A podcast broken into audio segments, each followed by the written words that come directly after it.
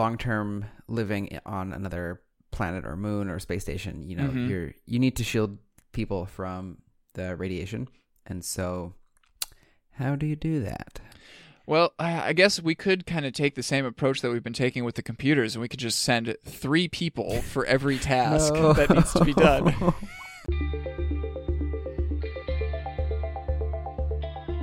Welcome to The Extra Dimension, the show where we explore ways technology intersects with other parts of our lives, which we like to call the technological convergence.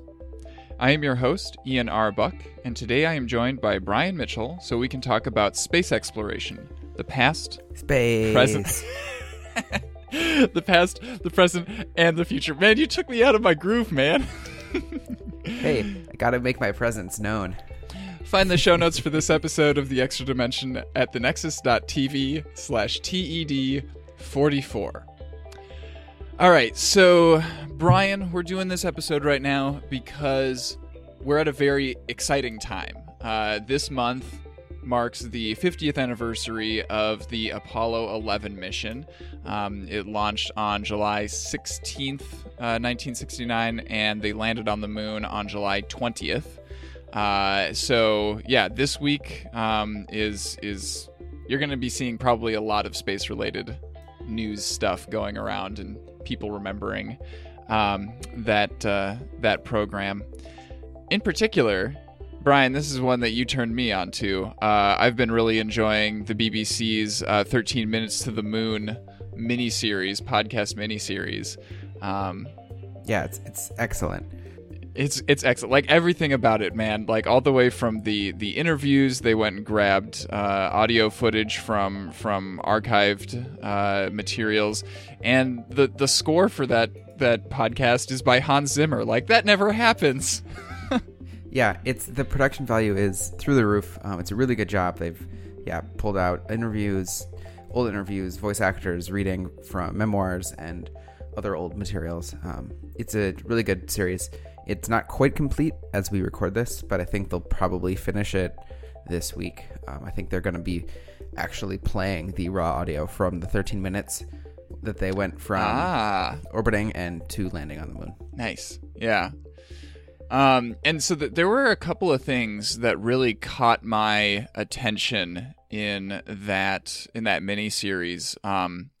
We're gonna kind of use the Apollo missions as a jumping off point here for this episode. We're gonna talk about from then until now, where has space technology taken us, and then also going into the future of what's gonna happen next. But for the Apollo missions, they of course made huge strides forward in many technologies related to space exploration, not just building bigger and better rockets and figuring out techniques for getting into and out of different orbits and everything, but also just the computers that they were using, right? Up until then, if you've seen the movie Hidden Figures, right? They had those big giant supercomputers that filled up entire rooms, right? But they also wanted to put some computers on the mission itself, on the rocket, so that it could do some of the navigation and calculations and things. And for that, they had to use integrated circuits, which was a brand new technology at the time. And I think in episode 4 of the BBC program, they talked a little bit about this, and they were they bought 60% of the world's supply of integrated circuits just for the Apollo program, which is insane. They took a bet with using transistors, and clearly paid off. Something else that I thought was interesting about the computers is memory. So they used core memory, which is where you have things woven in. So they would literally, when they would make builds and things, they would finalize it, and then they would have people literally stitch the memory of the entire program into some physical form, and that would be what the computer ran on. So it was a huge labor-intensive physical process to update and change the software once they had put it in the actual computer. Yeah, but of course, the fact that it was difficult to change was, I think, the point, right? Because that made it more robust. Yeah, it was for safety with radiation and vibrations and all that. Yeah, definitely. And that was, kind of the technology at the time for that. I think hard drives at the time were very low capacity. Not that this needed that much, comparatively, but you know, high power usage, and it like that computer was quite incredible. There's a book, I think it's online somewhere on a NASA site, that talks about the computer in great detail. I read large parts of it a few months ago. It was published in the 70s, 80s, or 90s. I forget which, but it's quite fascinating to read. Yeah, yeah. And it really like illustrates a shift in the thinking of like, before then, everybody who was like making computers was thinking about like, how big can we make this thing, right? But then the mission constraints were like, oh, wait, how small and light can we make this? And they got it down to like, I think it was like a 70-pound little box that they put onto the spacecraft. Right. Yeah. And also, as the requirements changed throughout the years that they're developing it, you know, they put maybe a little more power in some places from the original specs, and then by the end of it, it was way underpowered from what they ultimately needed. And you know, there are portions of at least the Apollo 11 landing where they got kind of program errors because the computer was so overworked, and so, you know, even more power would have been helpful. But it was at a time when computers were getting further developed and advancing at a very quick pace. And so when you have something that's locked from several years earlier because you have to build it and test it, it's always, you're always pushing it to the limit. Oh, I remembered one other important thing, because it was pretty much, I think, probably the largest computer effort at the time.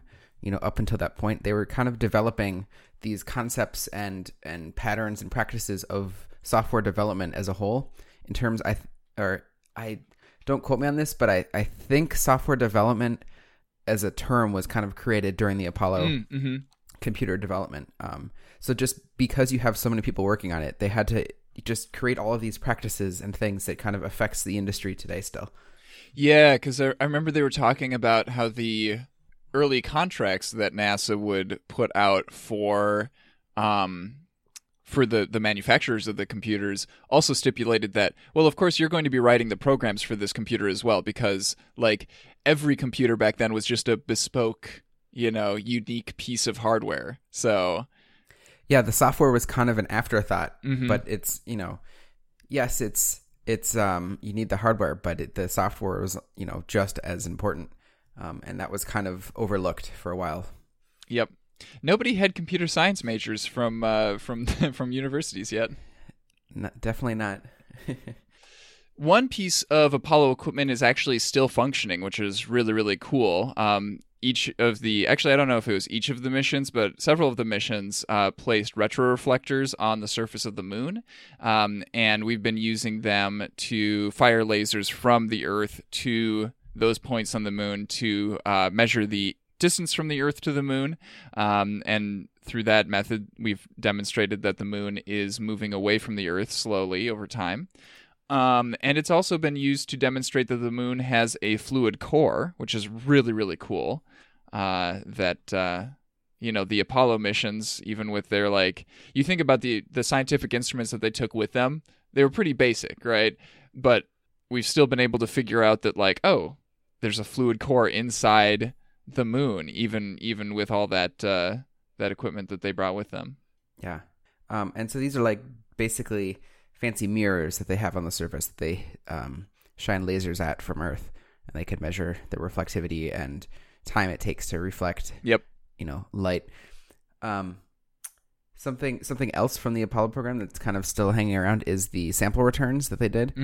So where they collect moon rocks and bring them back. There's a interesting video that I think Smarter Every Day posted on YouTube just a couple of days ago, where he went to the place where they store all these lunar samples and see the process of how they're stored and the multiple layers of protection and things they have to go through. So I remember reading a few months ago, some of these samples hadn't been opened yet, so they were still unopened, sealed from the Apollo days, because they didn't open them all in the 1960s and 70s because they... We're waiting for better technology to be developed, so future generations and things can explore the samples and discover new things that they couldn't at that time. Yeah. I thought that was pretty nice. Yeah, very forward thinking, right? Absolutely. So like I said earlier, like a lot of the basic techniques for space exploration haven't changed a whole lot since the Apollo missions. And in fact, like the boundaries that we've been pushing with manned missions have definitely shrunk since the Apollo missions. It's still the farthest away from the Earth that we've ever sent anybody. Nowadays, almost all manned missions are just like low Earth orbit, going to the Space Center, the International Space Station, and doing experiments and stuff like that in microgravity. But like unmanned missions are really where we've been pushing the boundaries of everything. You know, we've had many different probes that have made it to different locations and hit new milestones. We've developed new technologies like originally, satellites and probes were typically like used solar panels for power, and then they had like rechargeable zinc acid batteries as backups. Pioneer 10, which was our first probe that visited Jupiter, and then it was the first one to visit the solar system.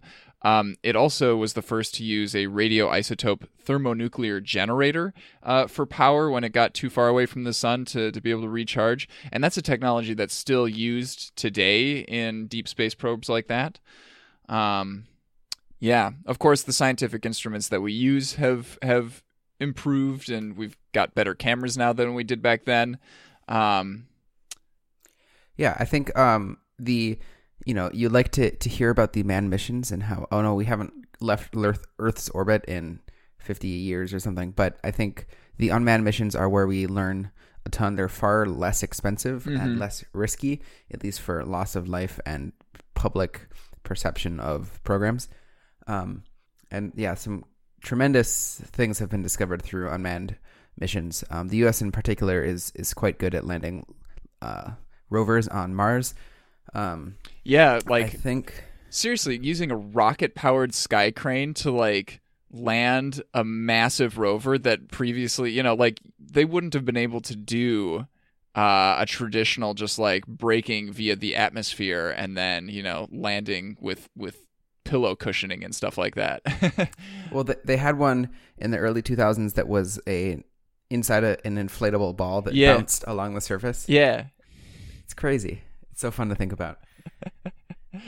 And of course, like you said, with the memory that they built for the computer on the Apollo missions, right? It had to be very robust. Nowadays, we've come up with a lot of methods for like shielding computers and correcting for errors, if some piece of radiation like flips a bit or whatever.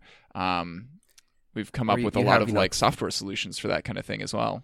Or more hardware too, where you have three computers and they all run the program at the same time until they get the same result.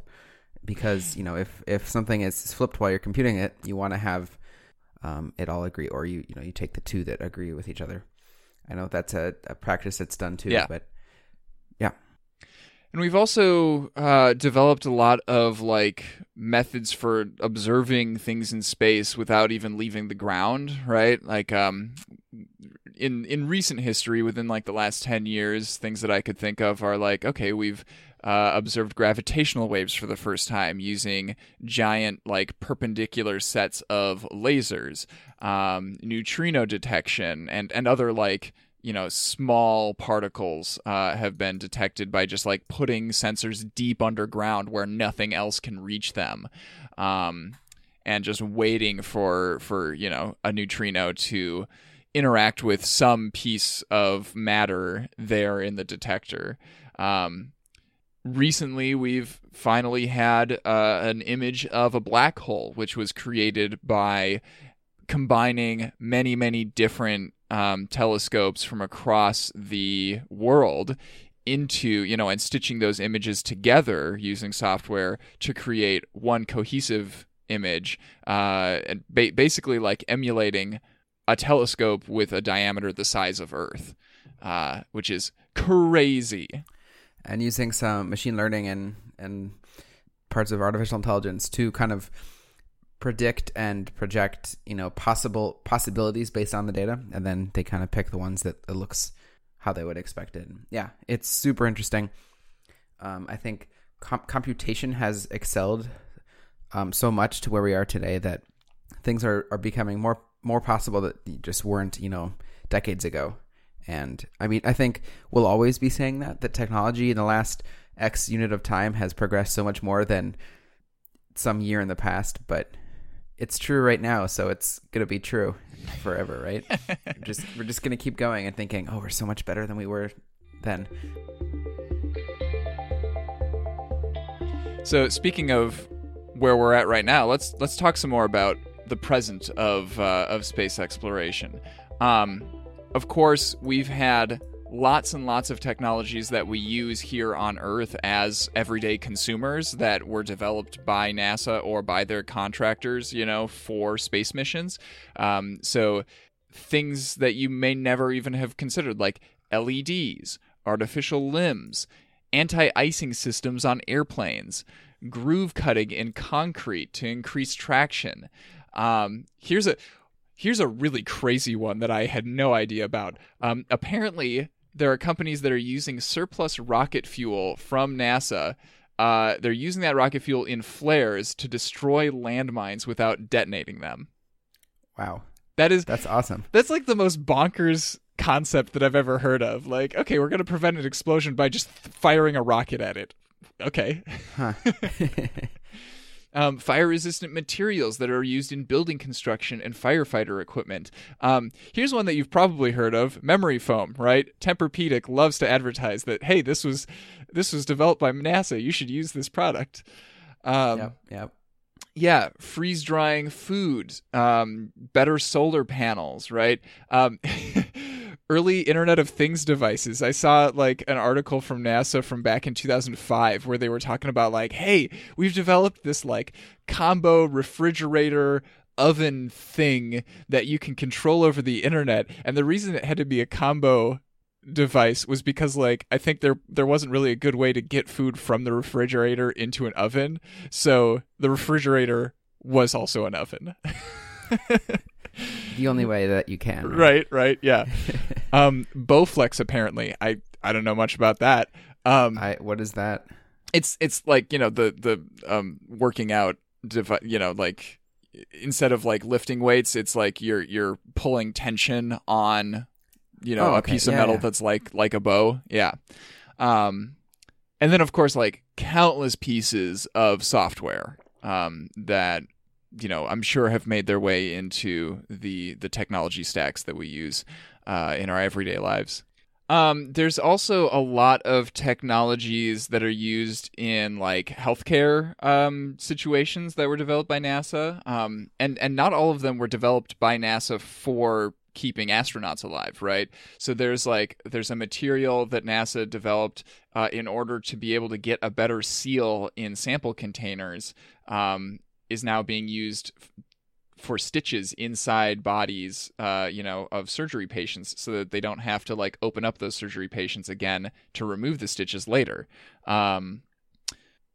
Artificial heart pumps that were originally designed to be fuel pumps for rocket engines.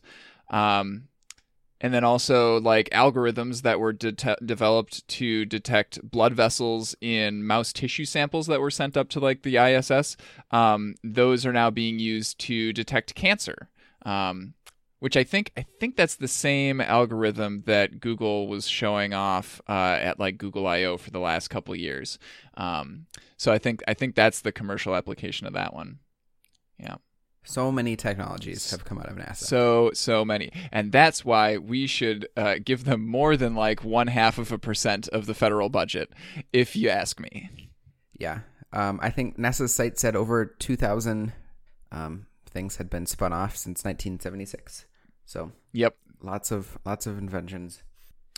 So let's get back to talking about some of the new techniques, the new technologies that we're using to explore space. Reusable rockets are a brand new thing. We've only started to be able to recover rockets after launches within the last year, right? Within the last 2 years? It's been more than 2 years. Has it? Okay. I was in college still, so I think 3 or 4. Okay.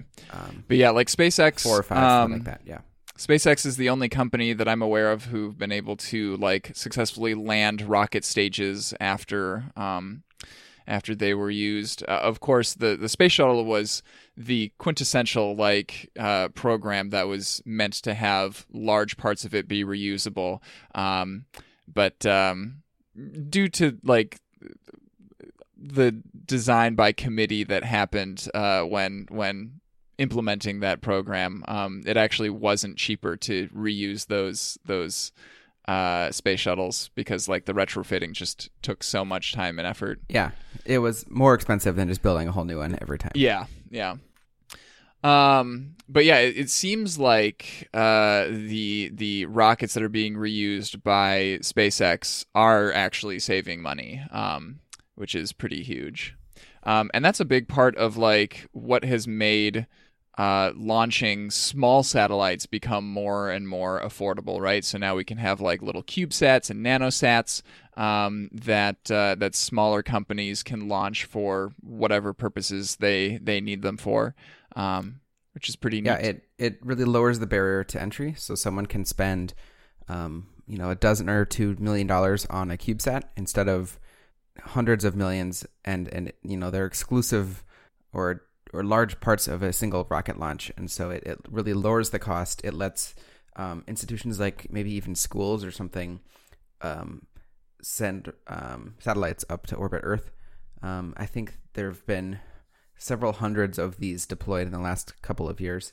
I think, yeah, there have been somewhere. Which does bring us to a new challenge. There's a new challenge of trying to track and coordinate all of these different small tiny satellites that are going to be filling up more and more of the space in space, and making sure that things don't collide and create lots of space debris. And yeah, SpaceX launched I don't remember 40 or 60 or something like that of their they have a program that they're working on of launching, I think it's nearly 2,000 small satellites for communication. So they're trying to kind of cover the Earth with internet access, and they launched 40 or 60 of these in a launch earlier this year. And there are photos of just a stream of small satellites going through the sky, so you can just see a bunch of tiny dots moving all along in a line. Mm. And I thought it's kind of interesting. So this brings us, I think, to the Artemis program, which is I don't know. It wasn't. Was it recently announced? Was this the first time that we had heard about Artemis? But I think the name Artemis is pretty new in the last couple of months. Okay. Yeah. That's so when I started seeing it, at least. Yeah, NASA has taken the directive to get to the moon by 2024, which is, I think, the current administration's goal. And they've created this concept of the Artemis project, which is using several different pieces that have been in development for a while. The Orion capsule is the actual spacecraft that is going to take the astronauts to the moon. And the reason that the Orion capsule is kind of so key to this is that NASA's been developing this. It's been in development since 2006, and it's the only capsule that we'll have that is deep space worthy, right? So this is also probably the capsule that will be taking astronauts to Mars, to whatever other destinations we're going to out in the solar system beyond the moon. And then also the SLS rocket, which has been in development for a while as well. We haven't had a test launch of it yet. I think they've had some test burns on the ground. Yep, they've tested components of it, and they're working on assembling the rocket now. I think they're going to launch the first one here later this year. Maybe. Okay. It following NASA's social media, they're really promoting this more. I think they have the rocket crawler, that goes to the launch pad and things like that. They're putting it together, assembling the stages for the first Artemis 1 flight. Looks like it's planned on June 2020, according to Wikipedia. Okay. Yep. And unlike the Apollo program, which had something like 6 or 7 actual launches before they finally sent Apollo 11 to land on the moon. The Artemis mission is supposed to just have Artemis 1 will be an uncrewed launch of the SLS plus the Orion. Artemis 2 will take a crew on an orbit around the moon, and then Artemis 3 will be landing on the moon. Whoa. Okay. It's extremely aggressive, I think. Mm-hmm. The Apollo missions and the Saturn V rocket, there was... a couple different variations of the Saturn rocket before the Saturn V that they did some tests with. I think it was Apollo 10, was it? Or maybe Apollo 9 that was very aggressive in terms of tons and tons of new things that were happening. So like the first time they launched on the big thing, they went to the moon and orbited it and they tested docking and just tons of new things. And it happened to work out. So they continued on and then went to Apollo 11. Yeah, I think... a lot has to go right for this aggressive timeline to work out. Yeah, yeah. And I think what you were referring to, I think that was Apollo 8, which was the first crewed mission after the fire on the launch pad that claimed the lives of the three astronauts during Apollo 5 or 6, something like that. Yes, yeah, that sounds correct. Yep. Another key part of the Artemis missions that we haven't mentioned yet is the Gateway. So this is a space station that they are planning on launching in two different pieces aboard commercial rockets, and they will have that in place by 2024. The reason that the Gateway is so important is because, partially because of the weight of the Orion capsule. The SLS rocket, the propulsion systems that they're planning on using for Artemis, don't have enough thrust to get Orion from its trans-lunar orbit into low lunar orbit and then down onto the surface, right? So the plan is to launch from Earth, get to the orbit where the Gateway will be around the moon, and then from the Gateway they'll transition into whatever landing craft they'll be using, and they'll go from there down to the moon, and then from the moon back up to Gateway. So it should take a lot less energy, a lot less fuel overall. Yep. So the Apollo program had basically two vehicles, right? So the lunar ascent module and the other one, I forget what it was called.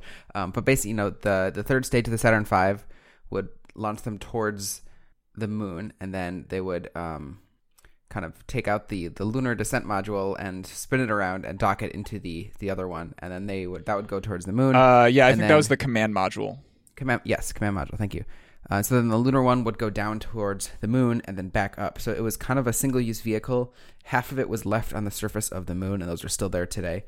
And so they're very much one use, kind of a throw it away kind of a thing. And so having one vehicle that can go from Earth through deep space into and landing on the moon is pretty much too much for one vehicle. So a space station is kind of a hub, so you can reuse portions to go back and forth from the moon and Earth, and then maybe I don't know if they're going to be reusable. I'm not sure of the ones that will go from the lunar station down to the surface.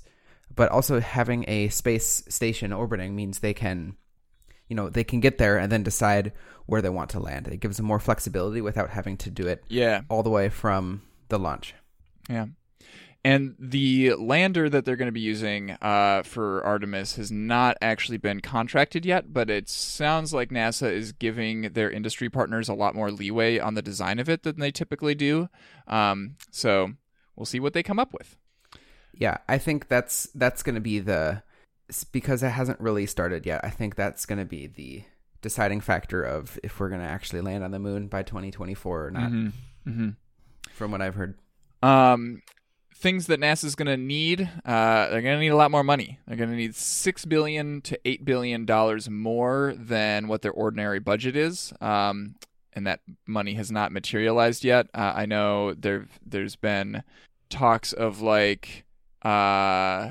what, a $1.6 billion down payment is what they're calling it, you know, just to like give NASA this money right now, and then, you know, in the future budgets, like, build it into each year. And of course, there's a lot of uncertainty about what will happen as a result of the 2020 election, right? If a Democrat is elected, they may want to distance themselves from Trump's space initiatives, right? You know, I think Mars was more of the focus back during the Obama administration. Now we've got the... It's flip-flopped a lot between Bush and Obama and now Trump. Yeah. Seriously, people, just let NASA do its thing. NASA, in theory, NASA are the ones that know what they're doing. Yeah, but that the administrator changes usually with different administrations. Yeah. Frustrating. Speaking of disagreements about what we should be doing, Buzz Aldrin has started championing an alternative plan to what Artemis is proposing.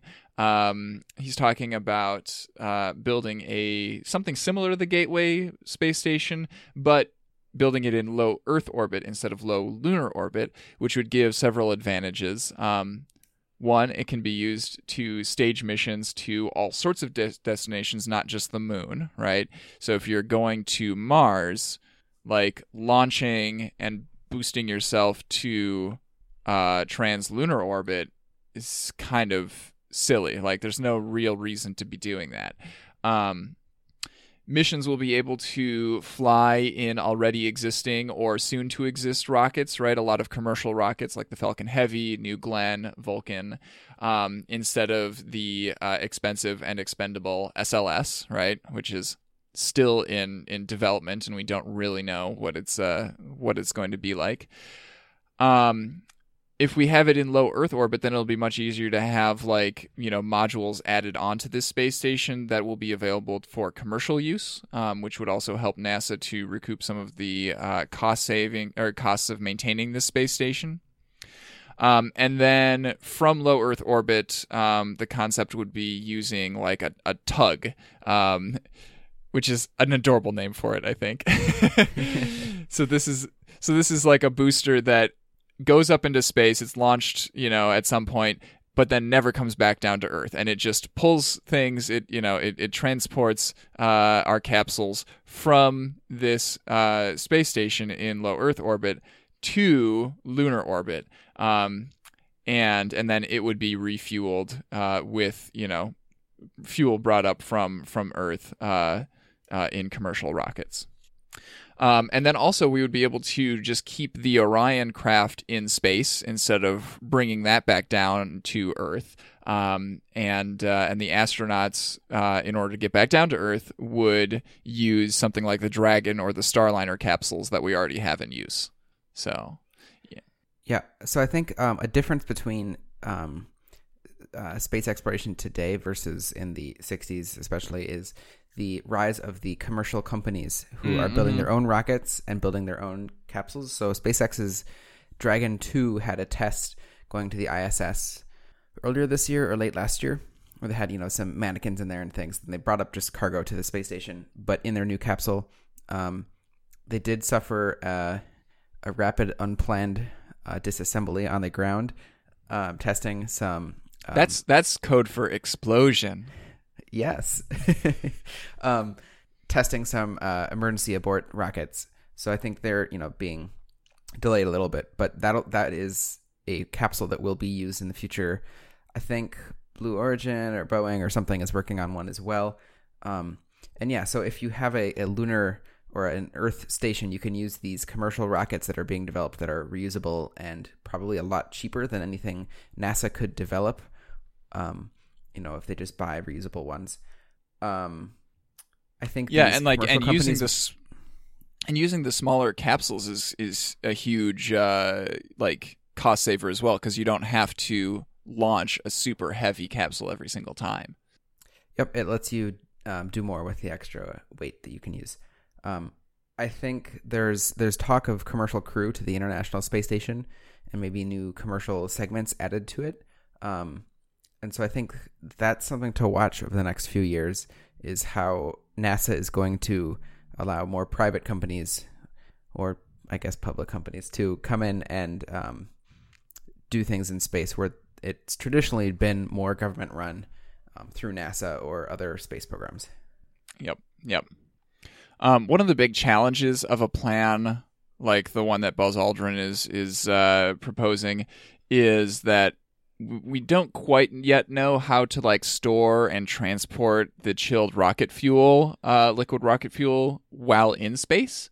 So that is that's a thing that needs to be developed. And somebody, I don't know who it was, who's an expert in that field, was talking about that. If NASA funds this development, then it should be doable in about 5 years. And I forget what the price tag was on that. Yeah, I know SpaceX has talked about with their big Falcon rocket when, because SpaceX would like to go to Mars as well. And so they have plans for fueling in low Earth orbit. And so I think other companies are working on this too. I'm curious how that will play a part and if they can come together and share technology or buy things from each other. I don't know. Yeah. We definitely want to at least have all of the docking clamps be compatible with each other, right? Absolutely. I think there are standards for that now. Yes, so. Yes. And yeah, it's kind of like, it sounds like a great idea, but it is probably going to be kind of hard to kill the momentum of the current Artemis plans, especially since the SLS itself is, politically in a very good place because NASA has spread the supply chain across all 50 states. And so it has broad support in Congress because, this program is employing people in many different constituencies. So that was a politically savvy move by whoever it was who set up the SLS program. Now, the SLS also is quite delayed and very expensive, and so I think some would argue that using a commercial rocket would be a better cost savings in the end, and just stopping development of the SLS. And you kind of see NASA admitting to that a little bit because they have plans to send some of these things to the moon on commercial rockets. So it's kind of a wishy-washy situation, I think. Next, we're going to talk about the future of space exploration. But before we do, I'd like you to hear about another podcast that you might be interested in. We've made difficult decisions. And there are still more ahead of us. Two people aren't enough to save the galaxy. We need the toughest, smartest, deadliest allies. We need you. We need you to join us. And listen to Reignite, a Certain Point of View podcast about storytelling, love, and Mass Effect. Join us every other Thursday as we fight for the fate of an entire galaxy. You can find us everywhere you get your podcasts. Or at certainpov.com/reignite. We're counting on you. We should go. So I think this brings us to the future. So much like what I was talking about with technologies that we currently use that were developed by NASA, there are a few recently developed technologies that have not yet made their way to the rest of us, but probably definitely will in the near future. They are developing new ways of new detection systems like MIDAR, which is multispectral imaging detection and active reflectance. It'll be cool to see where that goes because that's using light to detect stuff even underwater, which was previously, I think, not really feasible. We've got new propeller blade shapes that incorporate different kinds of twists to make them more efficient and quieter. So those will probably come into play in wind turbines and stuff like that right here on Earth.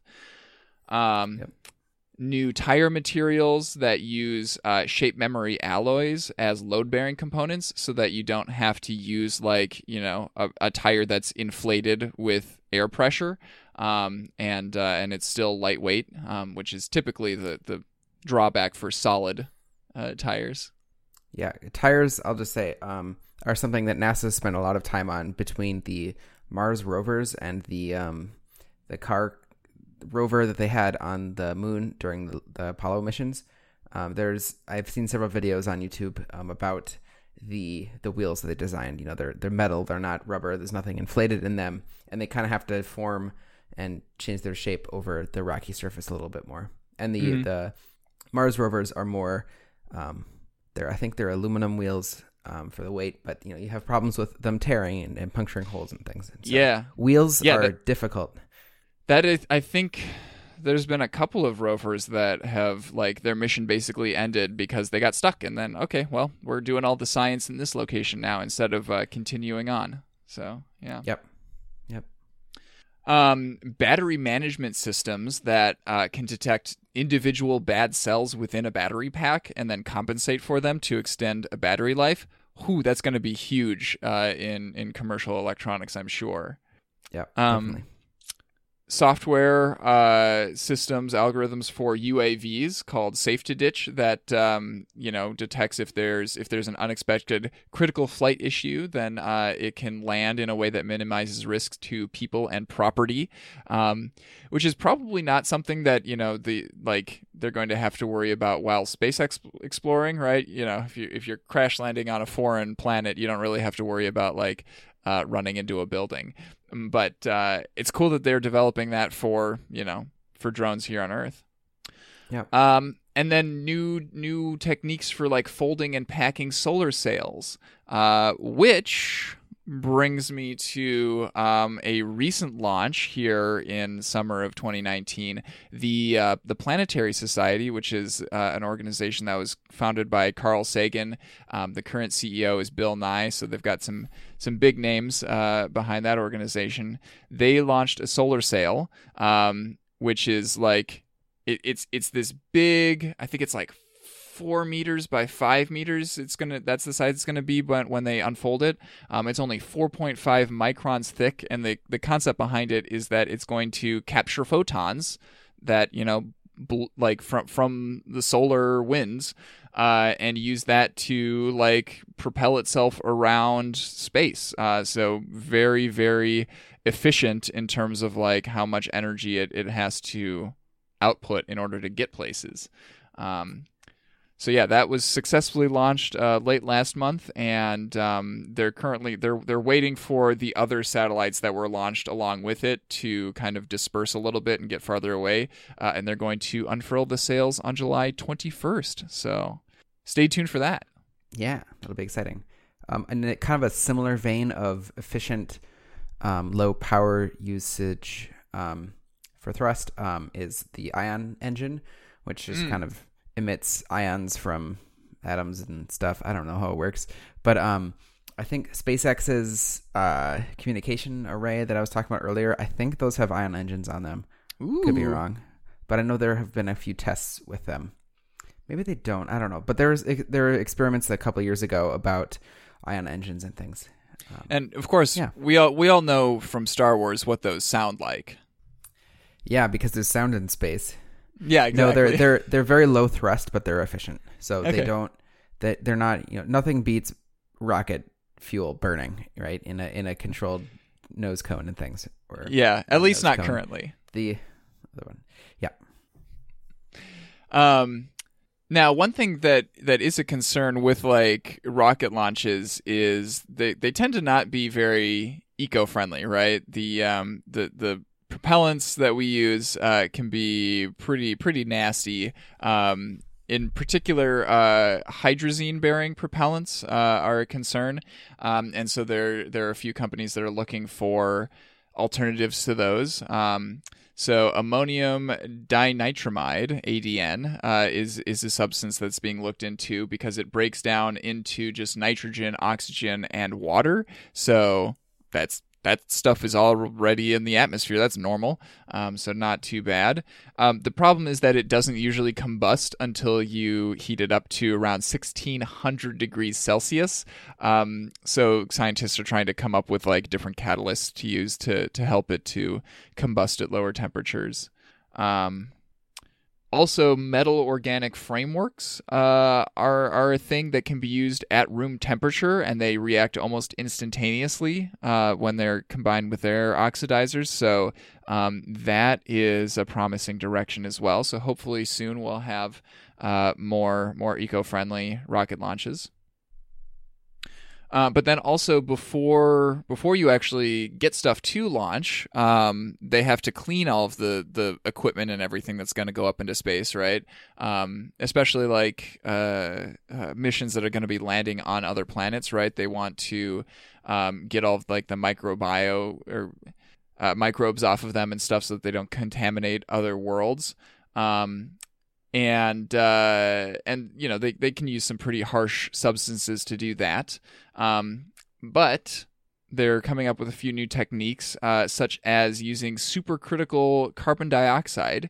Supercritical means that, you know, when you get it to the right pressure and temperature, then it has like properties of both liquids and gases. And those can be used to remove like greases and clean small delicate parts with about 90% effectiveness, which is pretty darn good. Also using plasma, which seems pretty out there. So basically they take hydrogen or oxygen, they put it in a strong electric field to kind of strip some of those electrons off of the atoms. And then you've got a substance with enough energy to like just rip away contaminants off of spacecraft. And apparently it doesn't damage the spacecraft too badly. So too badly. Yeah, exactly. I'm sure there's kind of a happy medium there that you want to strike. I know SpaceX with their plans to go to Mars, I think they're going to be using methane, which you can create from hydrogen and carbon dioxide and things like that. So that's a good fuel that you can make in many environments. I think they're planning on harvesting ice and things on Mars to create more fuel to come back or do other things. Nice. Part of being eco-friendly is, reusing the rocket. If you don't have to, create all those materials to go into the rocket, they're, you're going to have less mining and things like that. And so that helps with being eco-friendly as well. Something else to keep in mind. Yep. And fun fact on the topic of rocket fuels and engines, on the Apollo lunar descent vehicle, the engine there was the first, I think, throttleable engine. Before that, you kind of lit them, and they were just full power until you turn it off. Some rocket engines, too, I don't think can be turned off. So I think some of these solid fuel ones are just kind of, they're on until they're done. And so that's technology that's developed over time as well. That's very cool. Yeah. This is going to probably be pretty exciting for people now in 2019, but, by the time this mission gets to where it's going, it's probably going to be like, yeah, whatever. But we're going to be sending a flying drone to one of the moons of Jupiter, Titan. Jupiter, Saturn? One of those two. Jupiter. Yeah, so Titan is a target for this mission because it has low gravity, but it has a pretty thick atmosphere.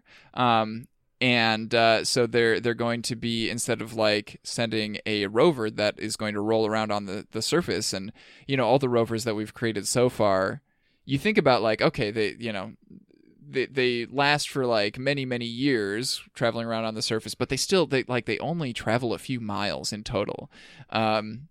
Whereas like this drone, by flying from one place to another, it won't be limited by like, rough terrain. It'll just be able to fly right over it. I think it's supposed to go hundreds of miles is the mission parameters that's set for it. But yeah, the other challenge there, besides the fact that like it's really cold there, so getting all of the equipment to work in that environment, is also that like it's going to be super far away, so you can't like in real time control its flight, right? So there's going to have to be a lot of like machine learning and algorithms to help this thing figure out like what is an appropriate flight path and things like that.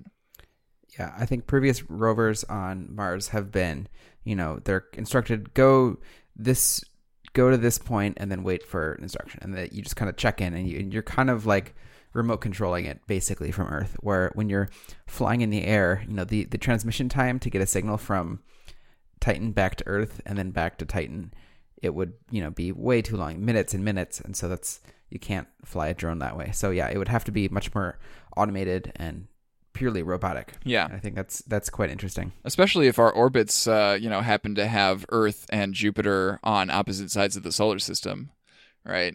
Yeah, definitely. And now I have, oh man, I've got a whole bunch of notes from a fantastic book called Soonish by Kelly and Zach Wienersmith, where they're just like deconstructing a whole bunch of different technologies that are in, you know, the middle to far future, and talking about what the challenges are there, and opportunities, you know. So in terms of space exploration, right? Of course, price is currently the major obstacle to doing like many more space missions. So like Apollo, really cool program, but it was massive. It cost so much money, right? We haven't ever done anything like that ever again. And it's much more like impactful. Like we get a lot more out of missions when we can just bring the price down far enough to make space travel commonplace, right? That's what's going to change our lives. So the two main ways to reduce cost in space travel is, one, reusing rockets, like we said earlier, but then also using less propellant. So, yeah, we talked a little bit about what we've done in the past for reusing rockets. I think we're actually probably in a much better place, like in that area, than we probably anticipated even 5 years ago. I didn't imagine that, you know, by 2018, 2019, I was going to be watching like on a regular basis, rocket launches where they land the rockets back on the ground. And, you know, gotta be honest, those are probably the most like emotional experiences that I've had in the recent past, is watching SpaceX landing rockets. Yeah, that first one was truly incredible. And the first launch of the Falcon Heavy, which I think is still the most powerful rocket in operation today. Yeah, yeah. And the funny thing about that launch is that, like, I watched it the morning after, so I already knew that they successfully landed those two boosters. But, like, even so, watching them land, like, right next to each other on those two pads, I was like, oh, my God, it's so beautiful. Did you see the Falcon Heavy launch a couple of weeks ago where the center core went into the ocean a little bit off from the ship? No. You could see it explode on video. I think that was actually the launch where the Planetary Society's solar sail was on board.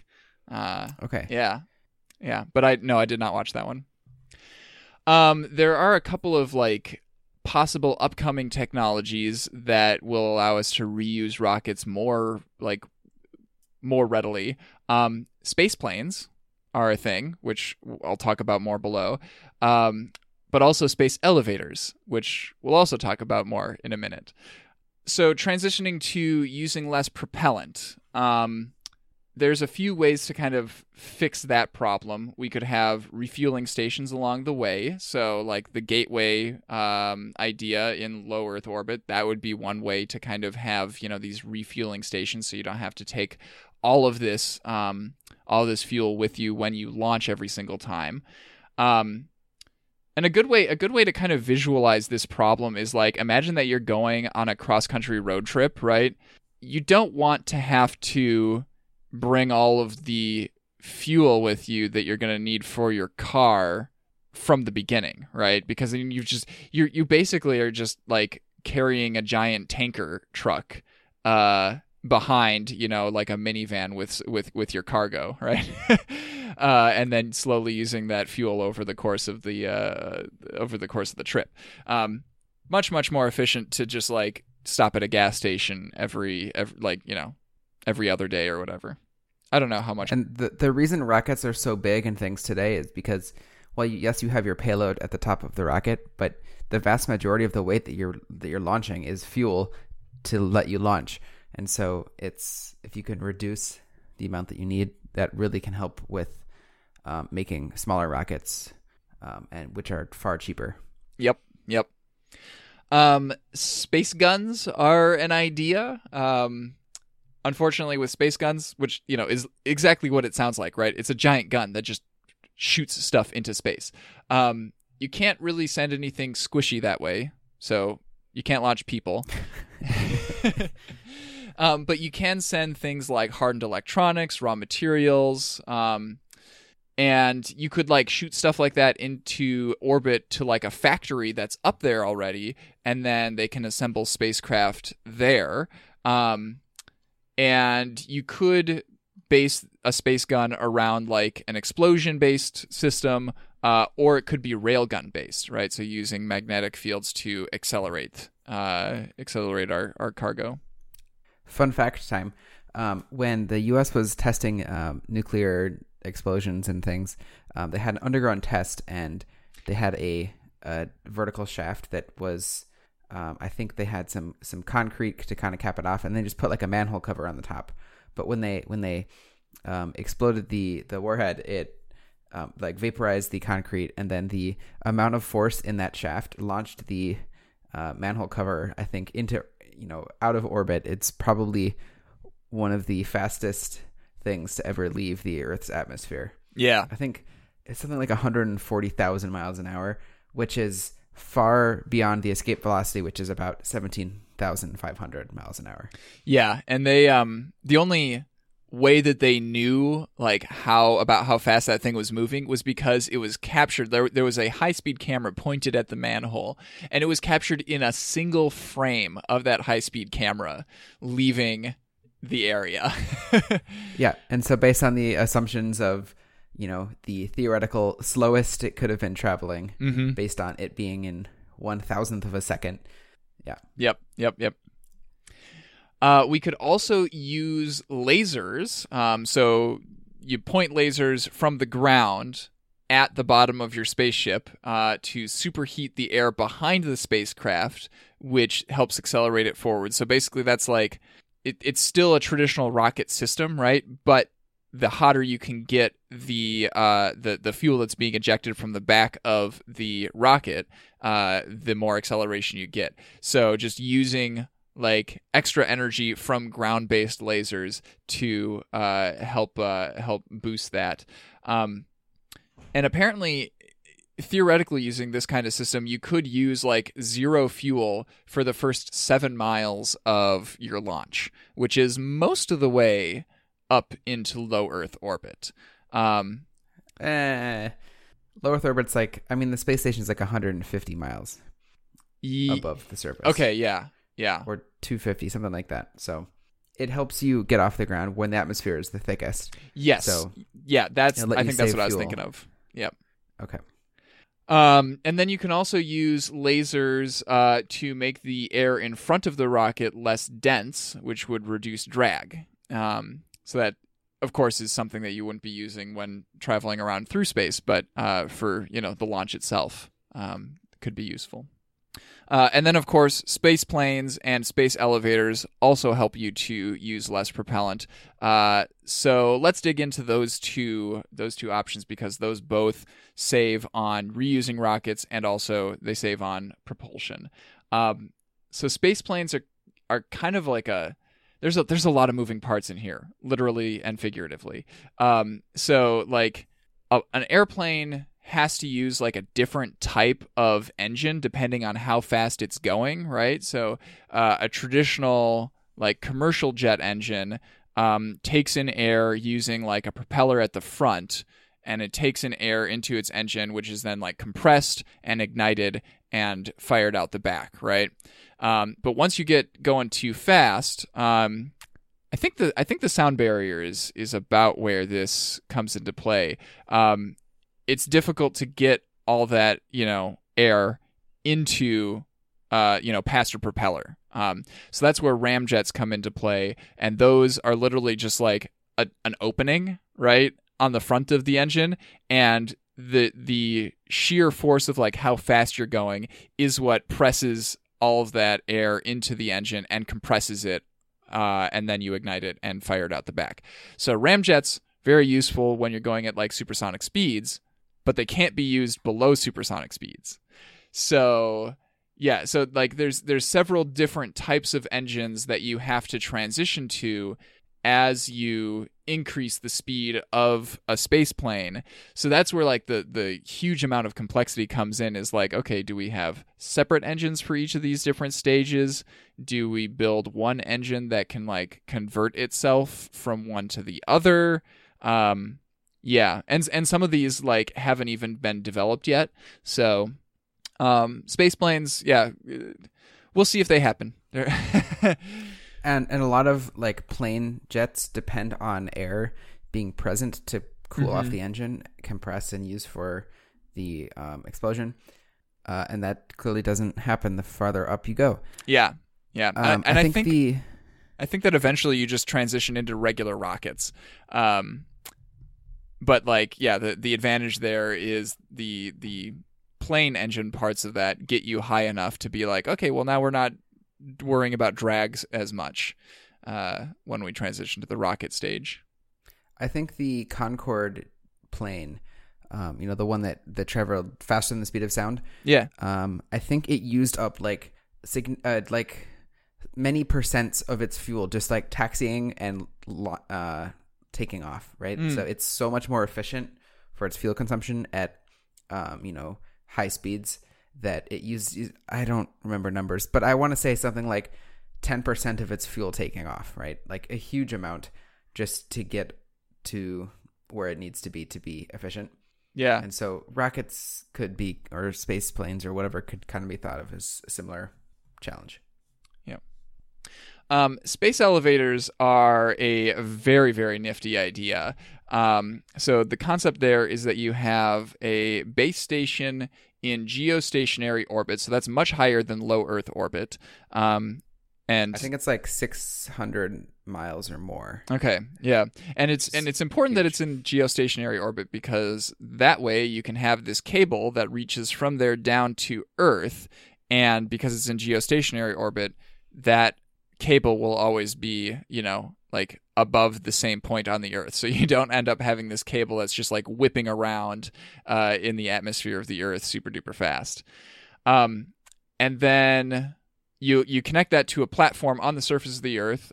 Probably want to put that platform out at sea so that it can kind of like nudge itself around a little bit, depending on like if there's weather or space debris to worry about.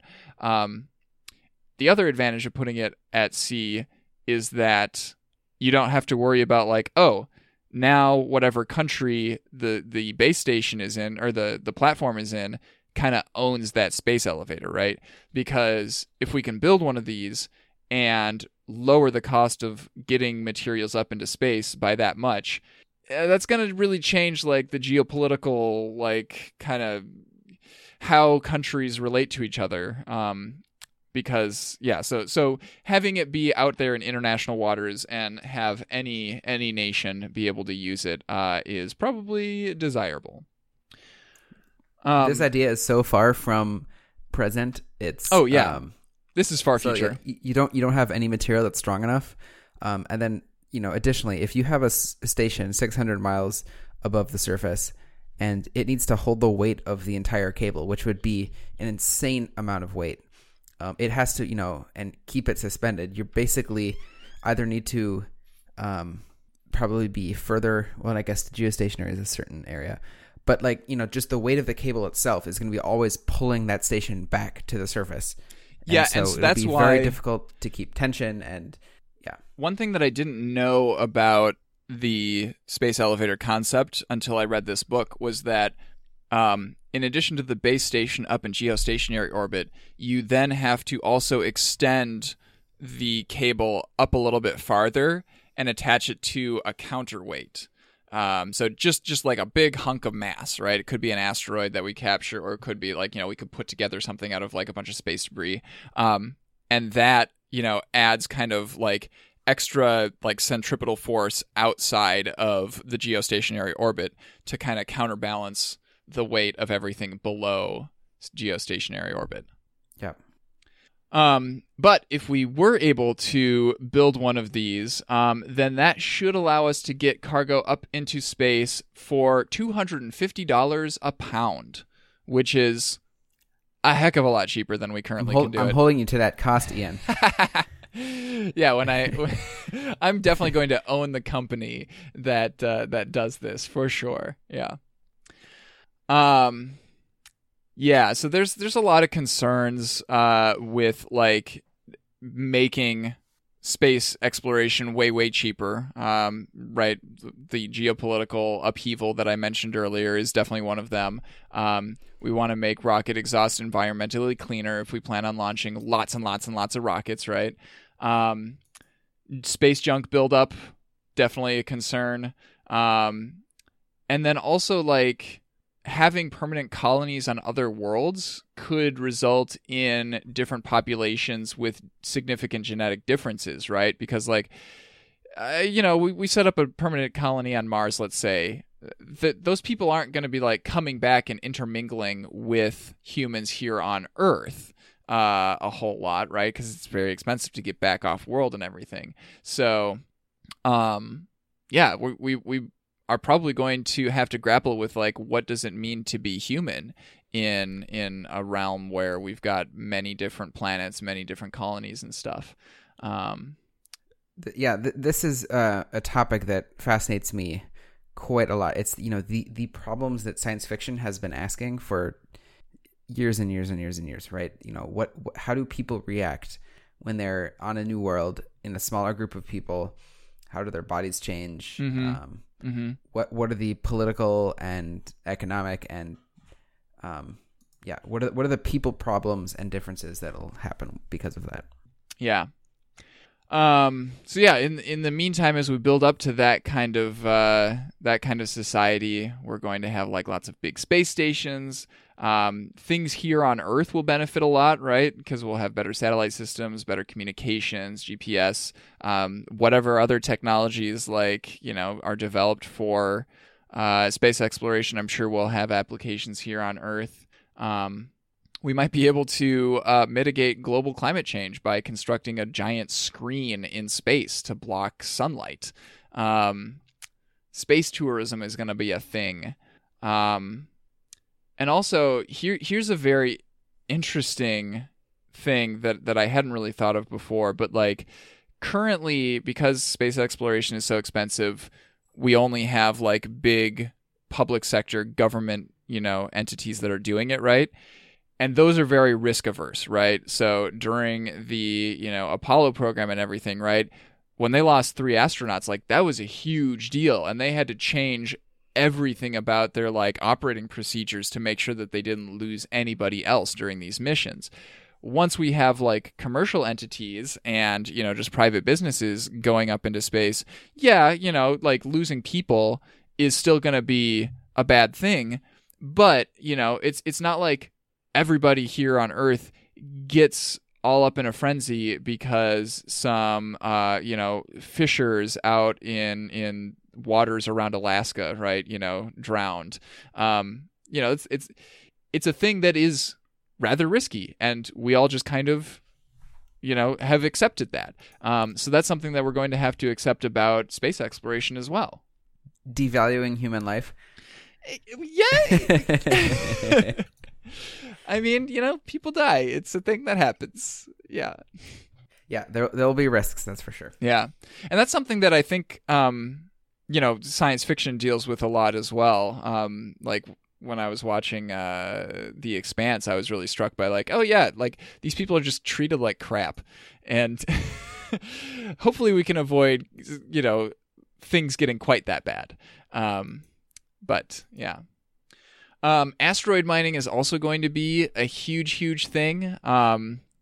And oh my gosh, there's so much that I didn't really realize about like the whole concept of asteroid mining, because I think about space and I'm like, yeah, most of it's empty. Like there can't be that many resources out there. But apparently like number 1, mining heavier elements here on Earth is really hard because like as the Earth was forming, most of these heavier elements got pushed in towards the core of the planet. So like you have to bring them up from really, really far down in order to use them. Asteroids are much smaller. You don't have that problem, right? And the book gave this really striking example that like, okay, take the smallest metal asteroid that we know of that's in a near-Earth orbit. It's about 2 kilometers across, so not very large, and it contains more than 30 times the amount of metal that we humans have mined in our entire history. That's one asteroid. That's humongous. Like, that's so much, that's so many resources. So if we settle in space, then we'll definitely have enough materials to support like hundreds of times as many people as we have here on Earth. And those materials are going to be like super easy to get at, right? Because we don't have to ship them up from Earth. So that's going to be a huge game changer. And in order to get that industry like off the ground, that was a bad joke. That's perfect. It may be necessary to like ship, like, you know, mine these materials and ship them back to Earth, but that's probably not going to be like where the money's at long term. Because like, yeah, we're just going to have like way more people out there in space and they're going to be using the resources. So yeah, it might not be as interconnected an economy as we imagine, you know, since all of the economies that we currently have that we think about are like, oh yeah, all you know, different areas of the Earth where it's, you know, roughly equivalent to, you know, effort to get to all of these different places on Earth.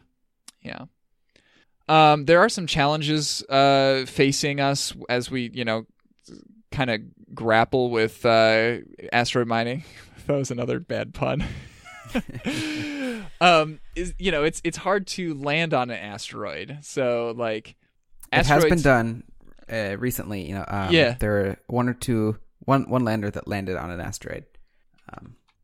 Yeah, and like, and yeah, the really tricky thing about it is that each different asteroid is probably going to need like different techniques for landing, right? Because like, if you've got like, if you have one that's kind of rocky, you could like drill into the surface of the asteroid in order to like get a good grip, right? But if it's a metallic asteroid, that might not be feasible, right? So maybe you want to use like feet that are like really sticky, or you might just have to like clasp onto the outside of the asteroid or something like that, right? There's a lot of different like techniques, and they're all going to have to be applied in different situations. You could bypass that whole landing problem by just like putting a big net about around the asteroid and then kind of tightening that up and then using that as a landing surface. So you're landing on your net instead of landing on the asteroid surface itself. And then you just, you know, mine it from there. But that still doesn't solve the problem of like, okay, if you've got an asteroid that's like spinning a bunch, then you can't really stop the spin of the asteroid because that's like, it's a lot of mass. So that's going to take a lot of energy to stop the spinning, more than is probably worth the materials that are in it. So like, yeah, you'll have to match that spin somehow in order to land on it, I think. Yeah. There's also like political issues when it comes to asteroid mining, because like currently international treaty says that no nation can claim anything that's in space, right? Which makes me wonder like why have we been allowed to like bring back samples from the moon and stuff like that? You know, I don't know. But the moon isn't space. The moon is a separate entity. Sure. Yeah. I don't know if there are treaties about the moon or not. I think sure. I would suspect that space treaties cover the moon. Yeah, but yeah, so like even though no nation can claim anything that's in space, the U.S. has recently passed a law saying that individual American citizens can claim space resources that they grab. So it's going to be a Wild West situation. And companies are individual Americans, right? As we all know from Citizens United. Thank you very much. Yes. Also, like, as we mine asteroids, we'll be intentionally spoiling objects that have basically remained the same since like the formation of the solar system. So we might end up with like situations where we have asteroid park reserves or some sort of, you know, system like that to help protect and preserve the stuff that's out there. And then also another concern that was brought up is that if, you know, as we reduce the cost for doing all of this stuff, then lots more people will have the ability to like do crazy things like redirect asteroids towards targets on Earth or stuff like that, right? And I mean, I'm not super duper worried about that kind of thing, me personally, because as more and more people get the ability to do that, also more and more people get the ability to prevent things like that from happening. So I think it's just, you know, it's everybody's power is going to increase, which, you know, should stay balanced. Sounds like a lot of science fiction to me, but we'll see what happens. That drives a lot of discovery and technology. Yeah.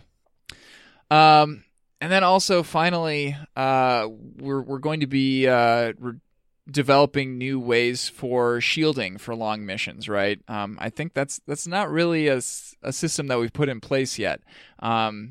You could armor like the entire ship with lead, but that's very heavy, so that would add a lot to the launch cost.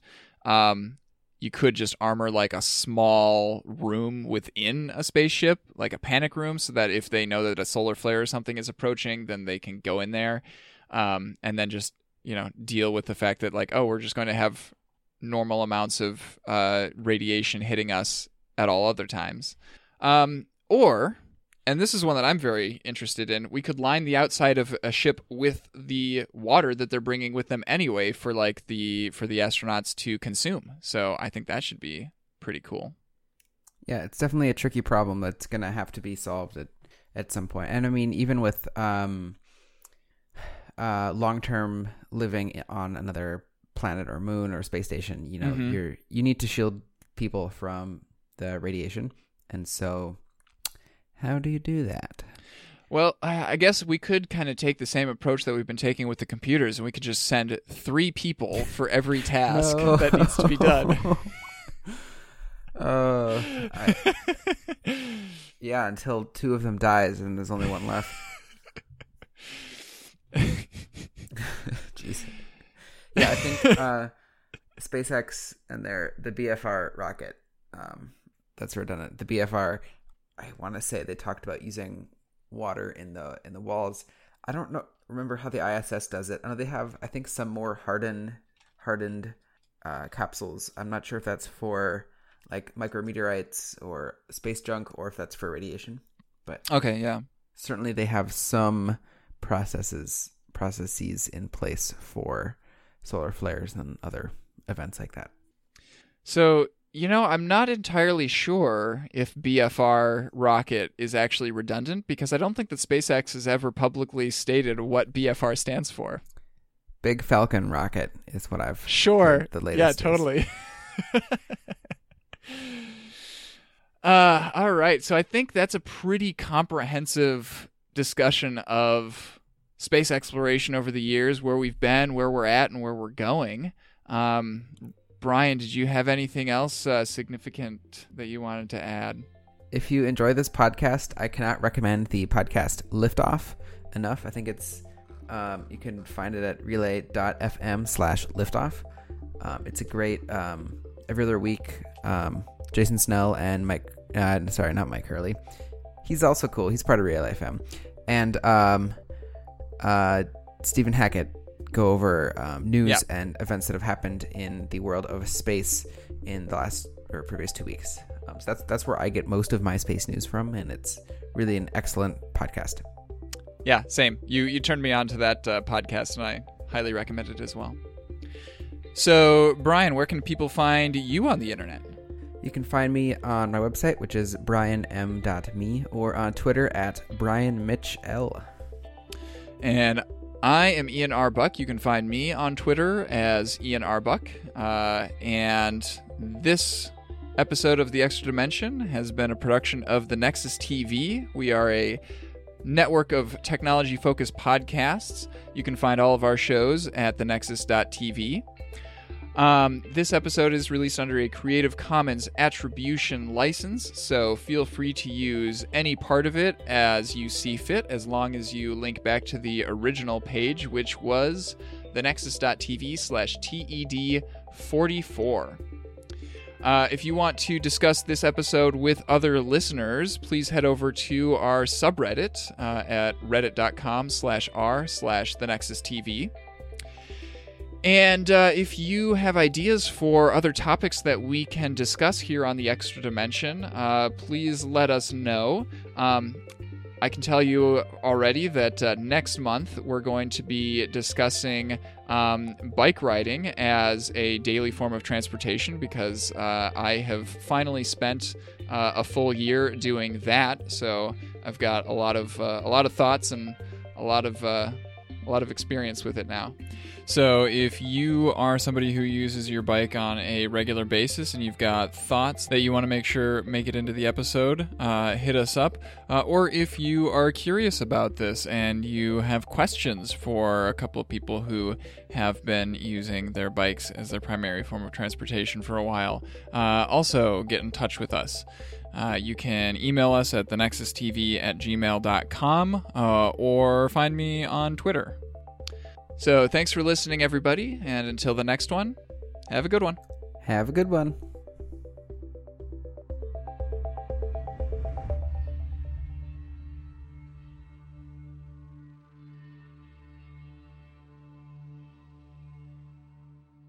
The Nexus. The Nexus. The Nexus TV. Podcasts from the Technological Convergence. We're presented with so many choices in our lives. How do we make sure we're making sound decisions? By getting a second opinion from an informed source, of course. Lucky for you, the hosts from across the Nexus use lots of hardware, software, and media, and analyze them on our show, Second Opinion. From reviewing the latest phones and laptops to pitting apps against each other, we've got you covered. Find us on our website, thenexus.tv, or by searching for Second Opinion Reviews in your favorite podcast player.